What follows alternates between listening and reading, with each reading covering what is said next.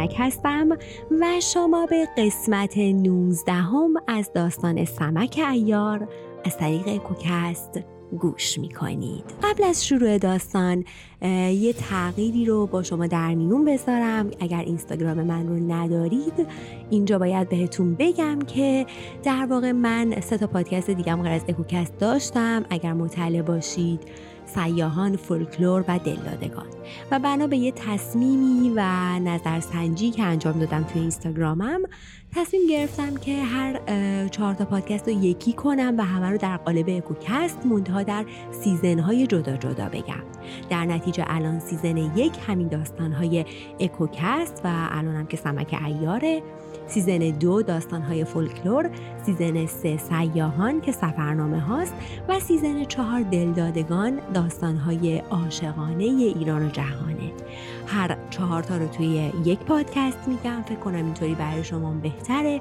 مدیریتش برای خودم هم راحت تره امیدوارم که از این تغییر دلخور نشده باشید براتون راحت تر باشه و همچنان من رو همراهی کنید.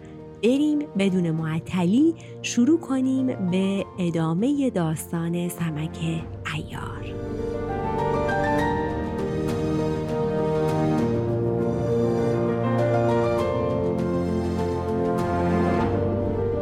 وقتی همه آماده شدند و سه پهلوان به همراه بیست هزار سوار از رفتن کردند در میان گفتگو و آماده شدن سپاه شهران وزیر گفت افسوس که این همه مرد می روند و در میان آنها مردی نیست که برود و جواب شغال و سمک را باز دهد.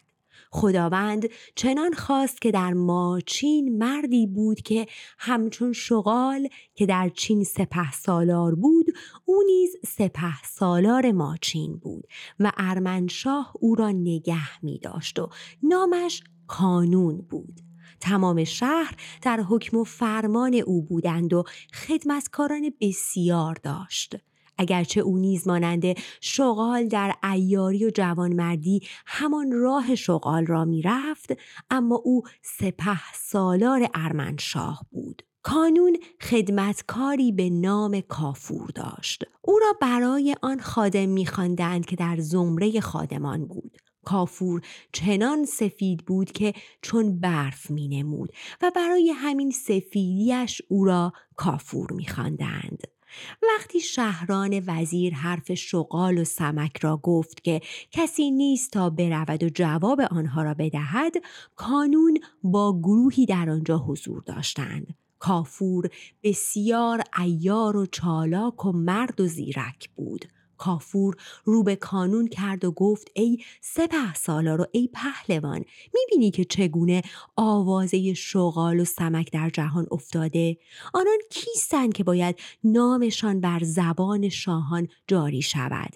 برای دو سه کاری که کرده اند چنین در جهان مشهور شده اند. آنها چه چیزی می‌دانند که کس دیگری نمی‌داند؟ آنها در مردانگی از ما چه چیزی بیشتر دارند؟ کانون گفت چنین است که تو می‌گویی اما کار ما از آنها جداست. آنها بر خود نام جوان مردان نهاده و در سرای جوان مردان هستند و به شب روی و ایاری معروفند و به خاطر همین این چنین مشهور شده اند. اما ما کارگزار شاهیم و در کارها مستقیما دخالت نمی کنیم و به همین دلیل کسی ما را نمی شناسد اگرچه هزار برابر آنها مردانگی و هنر داریم اکنون تو باید بروی و شغال و سمک را دست بسته بیاوری کافور گفت ای پهلوان هر کاری که سمک می کند به پشتوانه دلاوری و رهبری شغال است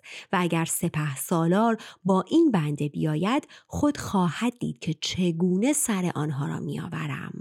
کانون گفت ساکت شد تا از این ماجرا کسی آگاه نشود تا من بگویم که چه باید کرد.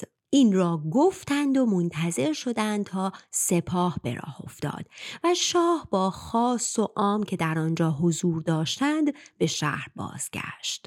وقتی شب شد و دنیا دوباره تاریک شد کانون و کافور برخواستند و بر در سرای شاه آمدند و در زدند دربان گفت کیست که در این نیمه شب در خانه شاه را می‌زند؟ کانون گفت به شاه خبر دهید که کانون بر در ایستاده است. دربان به حاجب گفت و حاجب به خدمتکاران گفت. خدمتکاری بود که رئیس خدمتکاران و مخصوص شاه و نامش انبر بود. انبر به اتاق شاه آمد. ارمنشاه هنوز بر تخت نشسته بود که خادم تعظیم کرد و گفت ای شاه بزرگوار سپه سالار کانون بر در سرا ایستاده و اجازه ورود می‌خواهد گویی سخنی دارد شاه گفت او را داخل کنید تا ببینم که در این نیمه شب چه کاری دارد. در کاخ را باز کردند. کانون به اتاق شاه رفت. نزد ارمنشاه تعظیم و سجده کرد. پس گفت ای شاه بزرگوار آیا میدانی که بنده در این نیمه شب برای چه کاری آمده ام؟ برای آنکه میشنوم که آوازه شغال پیلزور و سمک ایار در جهان پیچیده است آن هم به خاطر دو سه کاری که کردند و میپندارند که در جهان مردی نیست که بهتر از آنها کار از دستش براید دیروز شهران وزیر گفت که مردی نداریم که برود و جواب کار آنها را بدهد. بنده نمی‌خواستم که کسی از ماجرا آگاه شود. آمدم تا شاه به من اجازه بدهد تا به اقبال شاه بروم و سر شغال پیلزور سمک و خورشید شاه را که پادشاه آنهاست بیاورم. زیرا آنها کیستند که به خود جرأت می‌دهند تا با تو زور آزمایی کنند؟ ارمنشاه گفت ای کانون اگر این کار را بکنی سرت را به بزرگی از آسمان هم بالاتر می‌برم و در تمام سرزمین فرمان تو را جاری و تو را نایب خود می‌کنم. این را گفت و انگشتری خود را به او داد و گفت ای کانون کوشش کن که خورشید شاه را زنده بیاوری. چرا که او شاهزاده است و روانی است که فرزند شاهان را بکشند. به خصوص کسی که فرزند دارد قصد هلاک فرزند دیگران را نمی کند. من می‌دانم که اکنون در دل پدرش چه میگذرد چرا که فرزند من سه ماه است که رفته و راهش نیز نزدیک است و من می‌دانم که او کجاست و خبرش هر روز به من می‌رسد اما خدا می‌داند که در دل من چه میگذرد حال بدان که بر دل مرزبان شاه که فرزندش در راهی دور است و ممکن است که دو سه سالی باشد از نزد پدرش آمده و از حال روزش با خبر نیست و نمی‌داند که چه کار می کند و اگر به او خبر برده باشند که او در بنده است معاذالله که بر دلش چه رنجهایی رسیده است. من می‌دانم که در دل مرزبان شاه از فراغ فرزند چه میگذرد که درد دل پدران از عشق فرزندان را نیز پدران می‌دانند. پس بر حذر باش و او را میازار و زنده پیش من بیاور. کانون تعظیم کرد و گفت فرمان بردارم. پس از نزد ارمنشاه بیرون آمد و به همراه کافور به دنبال لشکر به راه افتادند. اما داخل لشکر نمی شدند تا کسی راز آنها را نداند. لشکر ماچین راه می سپردند و کانون و کافور نیز به دنبالشان بودند.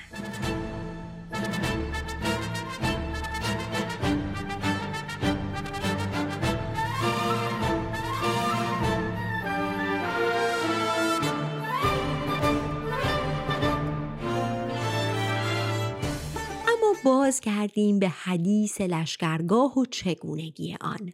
معلف اخبار می‌گوید که از آن طرف وقتی قزل ملک برای پدر نامه نوشت و دست از جنگ کشید خورشید شاه طالب جنگ بود و آنها سرباز می‌زدند تا اینکه این کار آنها از اندازه گذشت یک روز باز هم خورشید شاه به عزم جنگ به میدان آمد قزل ملک گفت چه تدبیر کنیم که کار از حد گذشته است و بیش از این نمی‌توان کار جنگ را به تعویق انداخت. شاکر صاحب قلم گفت ای شاهزاده چاره ای به خاطرم رسید باید کسی را نزد خورشید شاه فرستاد و به او گفت که ما سر جنگ نداریم نامه به ارمنشاه نوشته و فرستاده ایم و باید منتظر بمانیم تا جواب نامه بیاید. دیگر اینکه ارمنشاه قطران پهلوان را برای جنگ فرستاده. حال که قطران در بین ما نیست ما اجازه جنگ نداریم.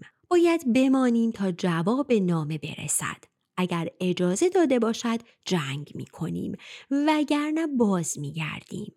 قزل ملک گفت تدبیری نیکو کرده ای تا اینکه لشکر برسد و ما بجنگیم اما چه کسی را بفرستیم که بتواند سخن بگوید شاکر گفت قطور را بفرستیم که می‌تواند سخن بگوید قطور را حاضر کردند و ماجرا را با او در میان گذاشتند. قطور گفت فرمان بردارم. قطور به راه افتاد تا نزدیک لشکرگاه رسید. خورشید شاه را خبر کردند که قطور برادر قطران آمده است. خورشید شاه امر کرد تا بارگاه را آراستند. آنگاه خود بالای تخت نشست و تاج شاهی بر سر گذاشت و عمرای حکومتی به خدمتش ایستادند. در دو طرف بارگاه سپهبدان و پهلوانان بر کرسی های زر و نقره نشستند و فرخ روز نیز در حالی که شمشیرش را همایل کرده و گرزی گران برگردنش بود بالای سر و سمت راست خورشید شاه ایستاد. ارقون پهلوان و شغال پیلزور نیز نشسته بودند. در سمت چپ خورشید شاه سمور پهلوان که خیش فقفور بود و شیرویه و سیاهگیل و سام و سنجر نشسته بودند و غلامان در دو طرف بارگاه از جلوی تخت تا در بارگاه صف کشیده بودند. خورشید شاه امر کرد تا قطور را داخل کنند. حاجبان و سرهنگان آمدند و انان اسب قطور را گرفتند تا اینکه پیاده شد. قطور با دیدن آرایش و ترتیب و رسوم پادشاهان خوشش آمد. پس به بارگاه آمد و چشمش به خورشید شاه افتاد و دید که فر پادشاهی و هیبت و سیاست پادشاهان از او برمیتابد در شگفت شد تعظیم و سجده کرد و شروع به ستایش خورشید شاه کرد. شاه اشاره کرد تا او را بر تخت زر نشاندند. همان دم شرابداران آمدند و شربت گلاب آوردند و به همه دادند. بعد از آن سفره گستردند و انواع غذاها را بر آن گذاشتند و وقتی از غذا خوردن فارغ شدند مجلس بزم آراستند. مطربان به آوازهای شاد پرداخته و ساقیان شروع به دادن شراب کردند. قطور پهلوان برخاست و تعظیم کرد و گفت پادشاه را بقا باد. بنده پیغامی آورده و پیش از آن که زبان از گفتار فرو مانند و عقل مختل شود چرا که شراب راه عقل را میبندد پیغام را بگذارم زیرا وقتی خرد نقصان گرفت دیگر نمی‌توان حرف زد. شاهزاده قزل ملک چنین پیغام داده که به اینجا آمدنمان به اختیار خود نبود. پس ناچار چنین شد. دیگر اینکه قطران پهلوان در این کار کمر بسته بود و او به جنگ آمده بود. حال که قطران در بند شاهزاده افتاده ما نمی توانیم جنگ کنیم زیرا اجازه نداریم. به شاه پیغام فرستادیم تا ببینیم که فرمان او چیست اگر امر به جنگ کند می جنگیم چنانکه شاه بگوید کارسازی می کنیم وگرنه باز می گردیم. این را برای این گفتم که شاه بیش از این خود را رنجه نکند و طالب جنگ نباشد تا ما به پیغام شاه برسیم. خورشید شاه گفت رواست کمک خواسته اند ما نیز هر وقت خواست شما باشد جنگ می کنیم. آنگاه امر کرد تا به قطور پهلوان خلعت دادند و او را بازگردانیدند. وقتی قطور بازگشت سمک تعظیم کرد و گفت ای شاه از مکر آنها قافل مشو که آنها برای آنکه به ایشان کمک برسد هیله می کنند. آنها جنگ نمی کنند تا ما قافل شویم و آنگاه بر ما می تازند که از این دستکار بسیار کردند. اگر می توانی برای حفظ جان خود و سپاه شراب خاری را ممنوع کن تا کار آنها بر ما روشن شود. این بنده نیز کاری دارم می‌خواهم به قلعه شاهک بروم و از حال و روز محپری خبر بگیرم که چه بر سر او آمده خورشید شاه گفت چنین می کنم. آنگاه امر کرد تا در لشکر جار زدند که هیچ کس نباید شراب بخورد تا وقتی که شاه دوباره اجازه فرماید. پس بر این قرار ماندند و شراب نمیخوردند. از آن طرف قطور از نزد خورشید شاه بازگشت و اوضاع را برای قزل ملک باز گفت و آنان آسوده شدند. اما بازگردیم به داستان محپری و قلعه شاهک. رامی داستان چنین نقل می کند که وقتی محپری را به قلعه شاهک بردند همان موقع که سمک به خورشید شاه گفت شراب نخورید رو به ارقون کرد و گفت ای پهلوان تو بر این کار نظارت کن و از آن قافل مشو که اینها جوان و کار ناآزمودند مبادا که دشمن مکری به کار ببندد. آنگاه انگشتر ارقون را از او خواست و گفت انگشتری را که مهر و نشان تو بر آن نقش بسته به من بده که کاری با آن دارم. ارقون انگشتر خود را به سمک داد. سمک دست آتشک را گرفت و از بارگاه بیرون آمد و گفت ای آتشک ابتدا برویم و کار محپری را تماشا کنیم و اندیشه از دل بزداییم. آنگاه من به همراه تو به سرزمین ماچین میآیم و دلارام را به تو میرسانم. آتشک شاد شد و گفت رواست. پس هر دو به راه افتادند تا به دره بقرایی و پیش نگهبانان قطران آمدند و گفتند ارقون می‌گوید که در نگهبانی از قطران قافل نشوید مبادا که از بند بگریزد. آنگاه آنجا را رها کرده و رفتند تا به پایین قلعه رسیدند. وقتی به آنجا رسیدند شب شده بود. سمک گفت ای آتشک ما باید در اینجا بمانیم تا روز روشن براید که در شب نمی‌توان از این قلعه بالا رفت. پس ماندند تا صبح شد. سمک در اطراف قلعه میگشت. کوهی دید که خداوند عزوجل او را جدای از کوههای دیگر آفریده بود مانند تخم مرغی گرد که سر به سریا کشیده بود و تنها یک راه باریک بر آن میگذشت که بیش از یک سوار نمی‌توانست از آن بگذرد سمک حیران شد و گفت اگر تمام لشکر دنیا به پایین این قلعه بیایند هیچ کاری از دستشان بر نمی آید. چنین قلعه در دنیا وجود ندارد. سمک ایستاده بود و به آن قلعه نگاه می کرد و انگشت حیرت به دندان می گزید. گوی این قلعه در گوش آسمان نجوا می کند و از دور اینگونه می نمود که گویی با آسمان به گفتگو نشسته است. سمک ایار وقتی قلعه را دید گفت ای آتشک گویی یکی از ستونهای آسمان است. باید که ما به درون این قلعه برویم. هر دو به راه افتادند تا به نزدیک دروازه قلعه رسیدند. دیدبان که از بالای بارو دو نفر را دید بانگ زد که کیستید؟ سمک فریاد زد که آشناست و همینطور آمدند تا به در قلعه رسیدند. سمک نگاه کرد و دو لنگ در آهنی دید که آویختند و درگاه قلعه را با آهن و قل محکم کرده اند و اگر تمام استادان آهنگر می‌خواستند که در ده روز آن درگاه را بکنند نمی‌توانستند. سمک شگفت کرد و فریاد برآورد که به پهلوان قلعه مقوقر بگویید که دو قاصد از طرف ارقون چوپان آمده و پیغامی دارند که می‌خواهند به کوتوال قلعه بگویند. دربان به سرهنگان گفت و آنها به مقوقر خبر دادند که دو مرد بر در قلعه ایستاده اند و می‌گویند که از طرف ارقون آمده و پیغامی داریم.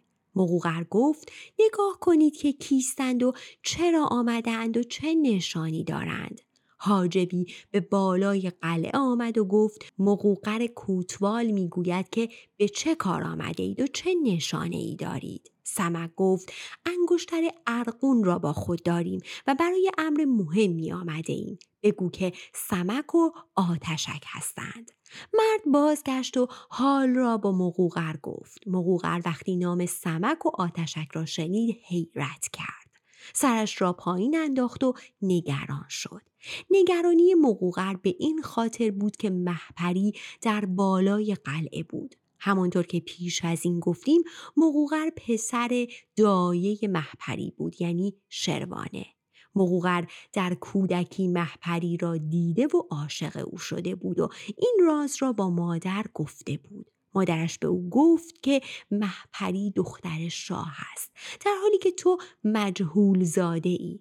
او را به تو نمی‌دهند چرا که پدر تو معلوم نیست. شروان این حرف را به خاطر این زد که او زن بسیار فاسدی بود و هر کس را که می‌دید با او دوست می‌شد و طبیعی بود که هر فرزندی را که به دنیا می آورد نمی‌دانست که پدرش کیست. به همین دلیل نمی‌دانست که پدر مقوقر چه کسی است و پدرش را نمی شناخت اما به او گفت ای بی پدر فش داد بهش ای بی پدر صبر کن که من چاره اندیشیده ام و شاهزادگان را به خواستگاری دختر می آورم و آنها را با پرسیدن مسئله سر سخنگوی در بند می کنم و وقتی مطمئن شدم که دیگر کسی به خواستگاری دختر نمی آید جواب مسئله را به تو می گویم و شاه ناچار می شود تا دخترش را به تو بدهد و نمی تواند از سرش باز کند.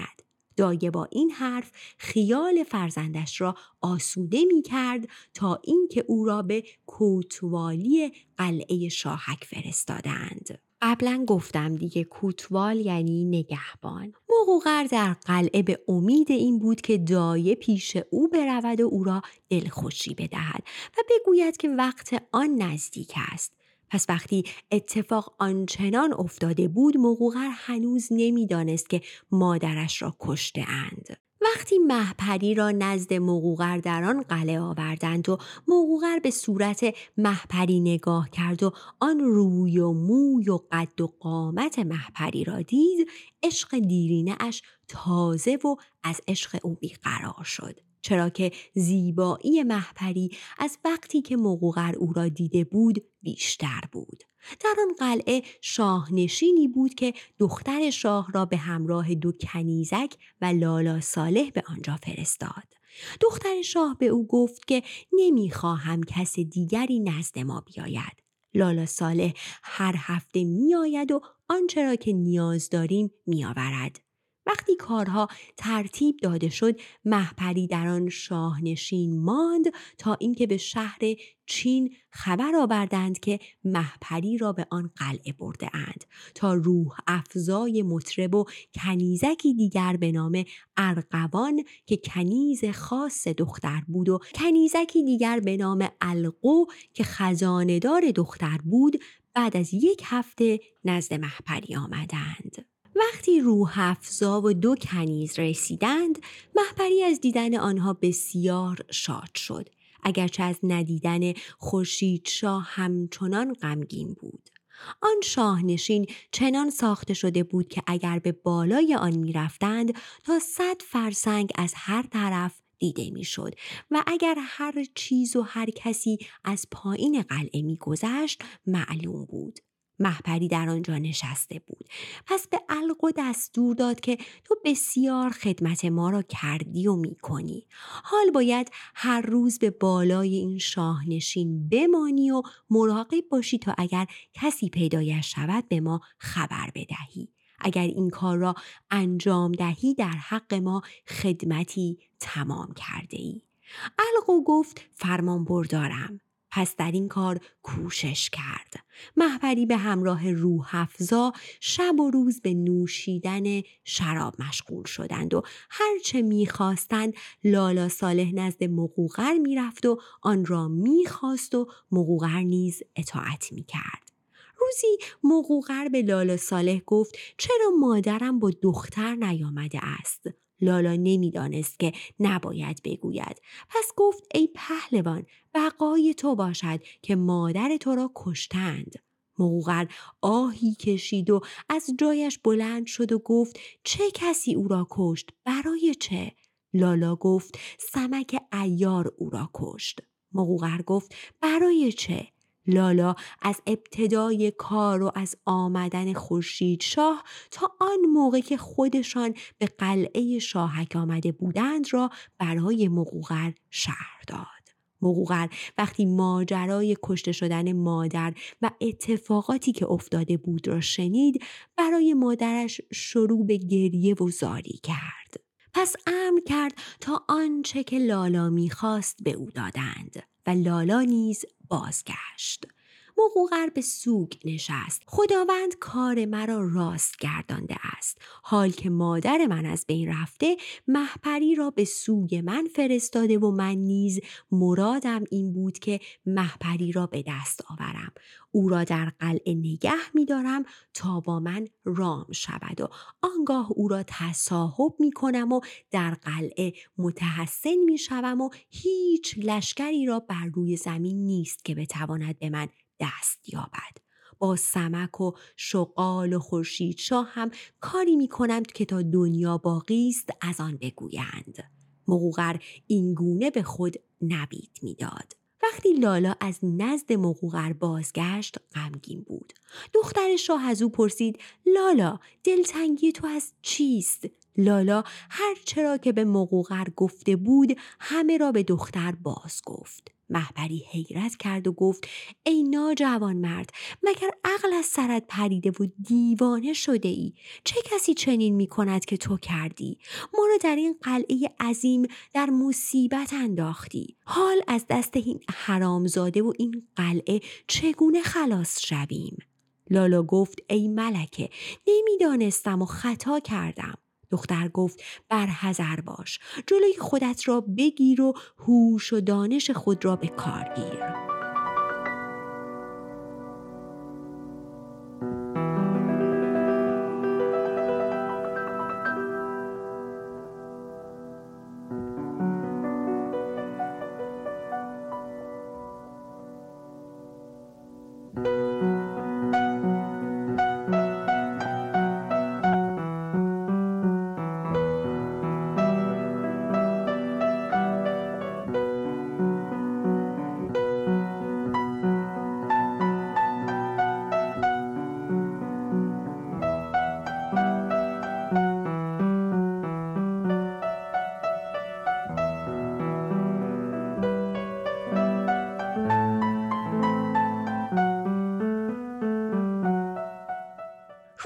لالا برای گرفتن غذا پیش مقوقر رفت. مقوقر امر کرد تا خلعتی نیکو آورده و آن را به همراه کیسهی محتوای هزار دینار زر پیش خادم گذاشتند. لالا تعظیم کرد و با خود گفت حتما قصدی دارد که به من خلعت می دهد. مقوقر گفت ای لالا تو میدانی که مادرم رفت و حق زیادی برگردنت داشت پس بر تو واجب است تا برای او مصیبت زده باشی ماجرای مرا هم میدانی و من از زمان کودکی عاشق محپری بودم و برای خوش آمد دل پادشاه از او خواستگاری نمی کردم چرا که مادرم نمی گذاشت.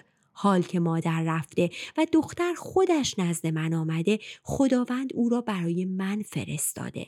آیا ممکن است او را از راز دل من بیاگاهانی و حال روز مرا با او بگویی تا با من همدل شود و در این قلعه بماند؟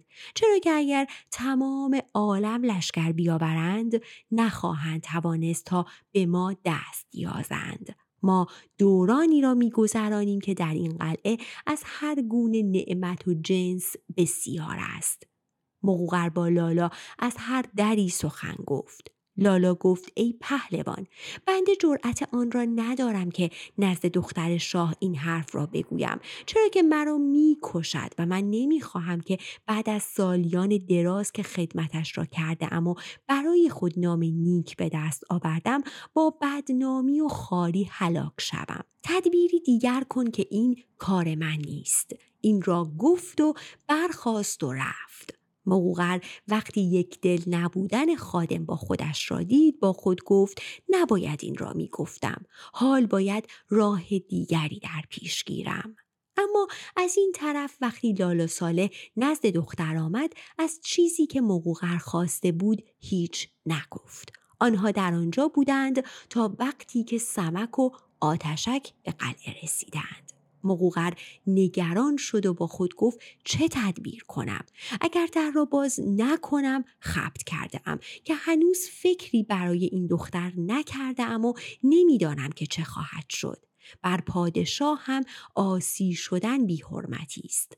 آنگاه با خود گفت اینها بیش از دو تن نیستند. آنها را بالا میآورم و سر از تن هر دو جدا می کنم و اگر دختر بپرسد که چرا چنین کردی می‌گویم که به تقاس خون مادرم چنین کردم.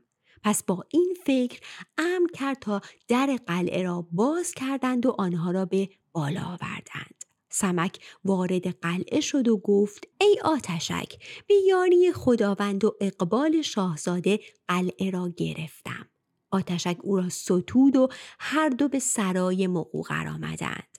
خدمتکاران آنها را بر در سرا نگه داشتند و رفتند و به مقوقر گفتند. مقوقر امر کرد تا آنها را داخل کردند. آنها نیز آمدند و تعظیم کردند. مقوقر آنها را نشاند و از حال روزشان و خورشید شاه و ارقون پرسید. سمک ایار گفت آنها دو روز جنگیدند و قطران پهلوان گرفتار شد و او را در دره بغرایی زندانی کرده اند. مقوغر گفت همون قطران پهلوان که پهلوان ارمن شاه بود؟ سمک ایار گفت آری. مقوغر گفت کدام پهلوان توانست که او را گرفتار کند؟ سمک با خود گفت اگر بگویم که من او را گرفتار کردم در دلش از من ترسی پدید می آید. پس گفت ای پهلوان خورشید شاه به میدان رفت و پنجاه مرد از آنان را بر زمین انداخت. عاقبت قطران آمد و مدتی با خورشید شاه در آویخت تا سرانجام خورشید شاه او را بر زمین زد و او را بست و با خودش آورد. مقوغر وقتی از خورشید شاه این چنین شنید ترسید و با خود گفت این نشان می دهد که خورشید شاه پهلوان بزرگی است پس گفت ای سمک برای چه به اینجا آمده ای؟ سمک زبان باز کرد و ماجرا را چنین شهر داد. ای کوتوال ارقون بقرایی مرا فرستاده که پهلوان مقوقر با حضور من از قلعه مواظبت کند و آزوقه بیشتر فراهم کرده و مواظب آب انبار نیز باشد. دیگر اینکه امر کرده تا از دره بغرایی بیست هزار خروار قله به این قلعه بیاورند. زیرا حال که دو لشکر چنین روی در روی هم سوارایی کرده اند اگر کار دگرگونه شود در دره بغرایی و این قلعه پناه بگیریم. اگر هم پیروزی با ما باشد باز هم احتیاط کردن زیانی ندارد. حال او مرا برای این امر مهم فرستاده و انگشتر او را به عنوان نشانه با خود آوردم. سمک این را گفت و انگشتر را بیرون آورد و به مقوغر داد. وقتی مقوغر انگشتر را دید تعظیم کرد و حرفهای او را باور کرد. انگشتر را برداشت و بر آن بوسه داد و گفت فرمان بردارم. و همان دم امر کرد تا نقیب قلعه آمد و کلید اتاقهای قلعه را که آزوغه ها در آنها بود آورد و به او داد و گفت حال با سمک برو و با او تمام قلعه را بگرد و همه آزوغه ها و آب انبارها و خرمنها را به او نشان بده و هرچه باید کرد با هم انجام دهید.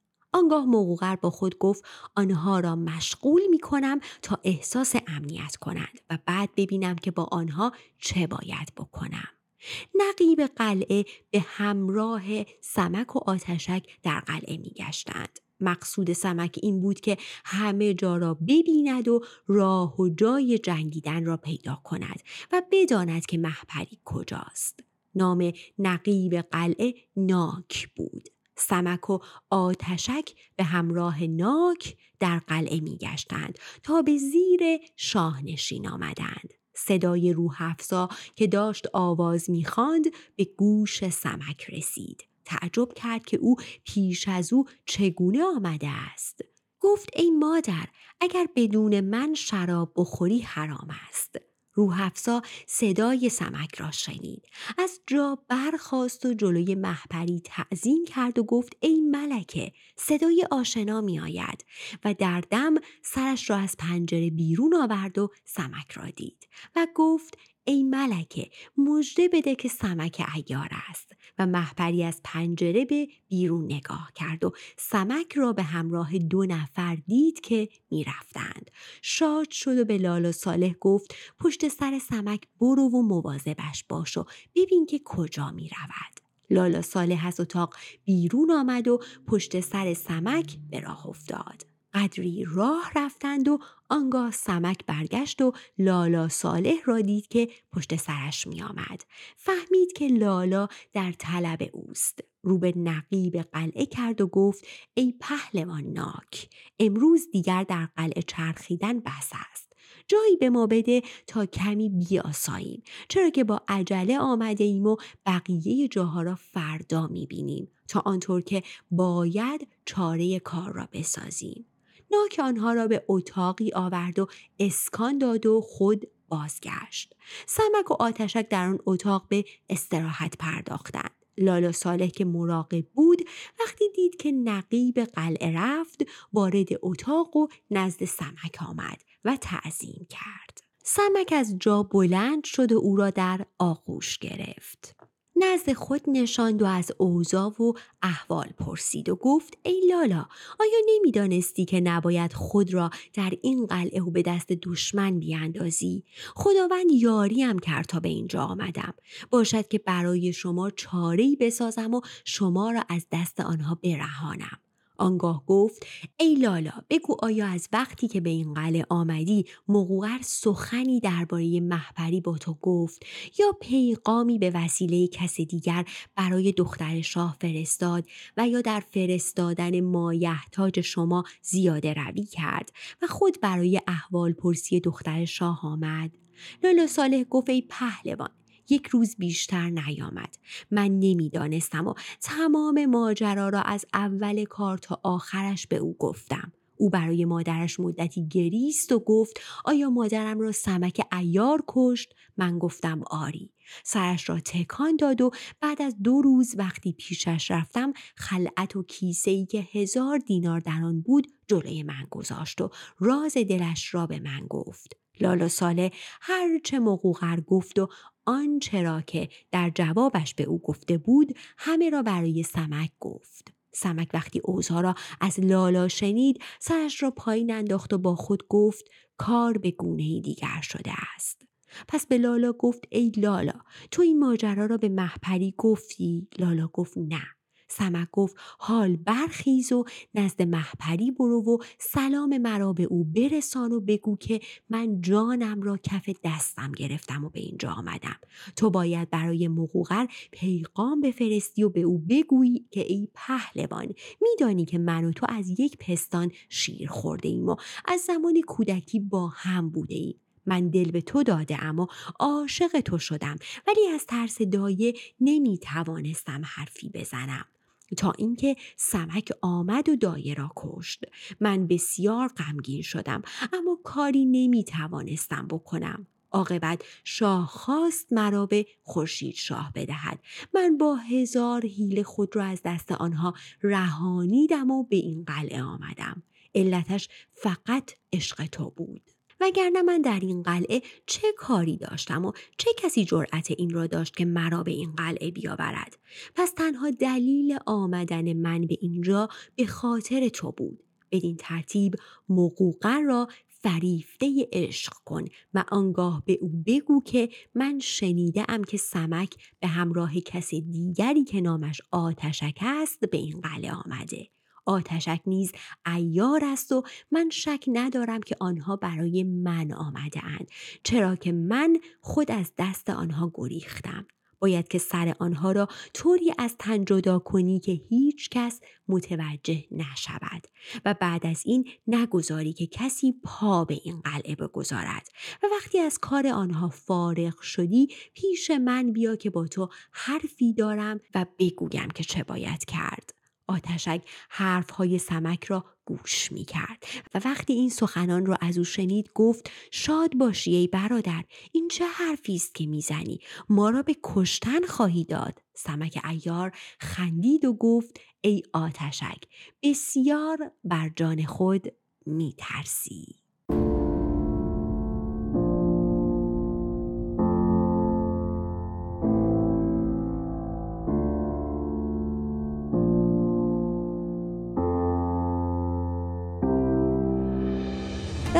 تا اینجا نگه میداریم. تا قسمت بعد براتون از ادامه داستان و زیرکی های سمک ایار خواهم گفت. با من همراه باشید که همراهیتون باعث دلگرمیه. خرد یارتون و خدا نگهدار.